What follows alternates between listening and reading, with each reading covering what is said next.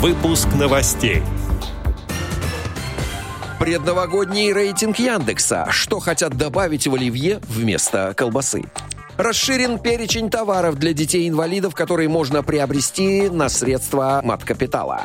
Далее об этом подробно в студии Алишер Канаев. Здравствуйте. Премьер-министр Российской Федерации Михаил Мишустин подписал распоряжение правительства об изменениях в перечне товаров и услуг, предназначенных для социальной адаптации и интеграции в общество детей-инвалидов. Документом расширен перечень товаров для них, которые можно приобрести за счет средств материнского капитала.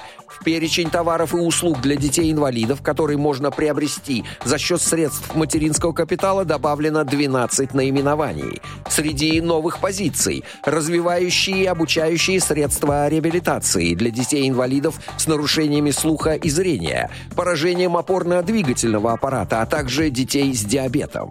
В перечень внесены развивающие брайлевские картинки и колодки, тактильные книги и дорожки, наушники с усилением звука и усилителя звука для наушников, портативный компьютер с вводом-выводом шрифтом Брайля и синтезатором речи. Для получения компенсации за самостоятельно приобретенные товары из этого списка необходимо подать заявление в Пенсионный фонд России. Сделать это можно напрямую, обратившись в территориальное отделение фонда или через МФЦ.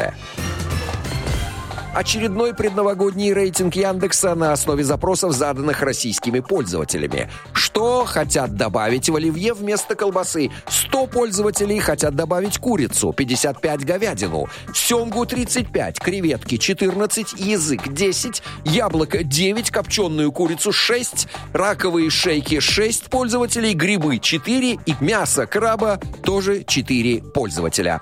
Отдел новостей «Радио ВОЗ» приглашает к сотрудничеству региональной организации. Наш адрес новости собака – радиовоз.ру. В студии был Алишер Кадаев. До встречи на «Радио ВОЗ».